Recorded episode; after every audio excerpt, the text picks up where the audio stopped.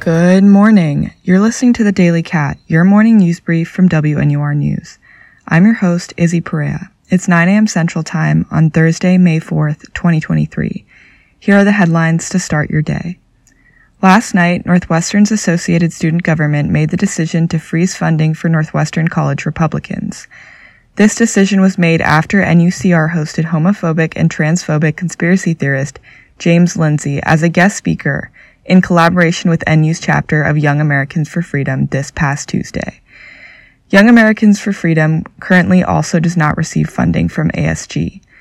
The decision was made based on A S G's determination of the flyers advertising the event as a disruption of N U's policy on discrimination and harassment.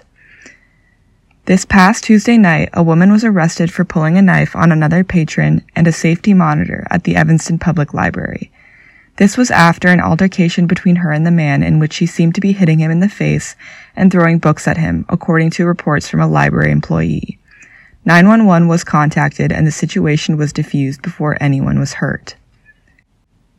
In Chicago, the Joyce Foundation hosted an event titled Reclaiming Reform, Policing, Public Safety, and Public Trust in partnership with Crane Chicago Business yesterday in order to discuss national reform practices in the context of Chicago police reform. Mayor-elect Brandon Johnson also made an appearance, emphasizing his commitment to police reform and public safety.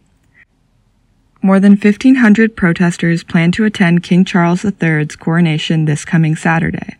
They will be dressed in yellow and plan to use the slogan, "Not My King," during the royal procession.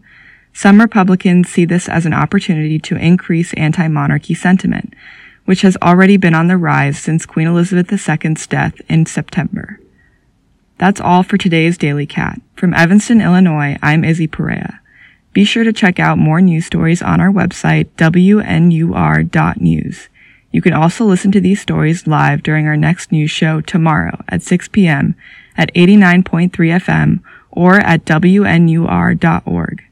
Thank you for listening, and we'll see you tomorrow morning for another edition of The Daily Cat.